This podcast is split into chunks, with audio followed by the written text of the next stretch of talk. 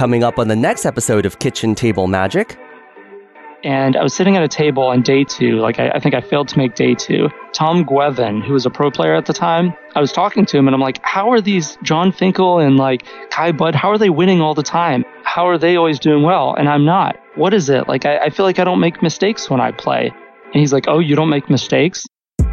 So he just like draws a random seven card hand from his, this was invasion block or something. It was a blue white deck. And He's like, well, all right, what's your play with this hand? I was like, all right, you play Adarkar Waste and pass.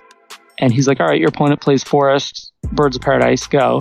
What do you do? I'm like, well, end step, you cast Opt. And he's like, why? Was like, what do you mean, why? Like, you have a blue mana up and you have Opt in your hand, you cast it. And he's like, well, what are you trying to find? And the hand had like three lands, a couple counter spells, an Opt, and I think a Fact or Fiction.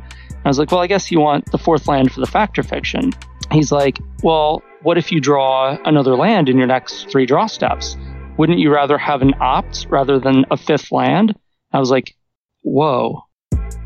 I'd never even thought about that before. You're totally right. I would. He's like, and you're more than likely going to draw a land in your first three draws, right?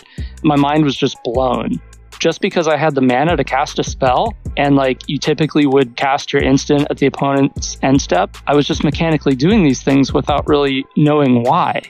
And so it's just kind of caused me to see the game in a whole new way. It's kind of interesting how Opt is now a reprint.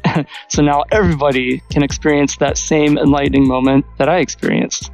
I'm talking to the champion of the Savannah, Craig Wescoe. Craig is a legendary pro player who's been championing White Weenie strategies ever since he cracked a Savannah Lions in his first pack. Craig is known for his thoughtful strategy, calm demeanor, and focused devotion to the White Weenie archetype. He shared with us a level up moment for him from back in the day, and in the decades playing Magic, he has continued to learn and teach. Join me and the enlightened tutor, the champion of the Savannah, Craig Wescoe, all on the next episode of Kitchen Table Magic.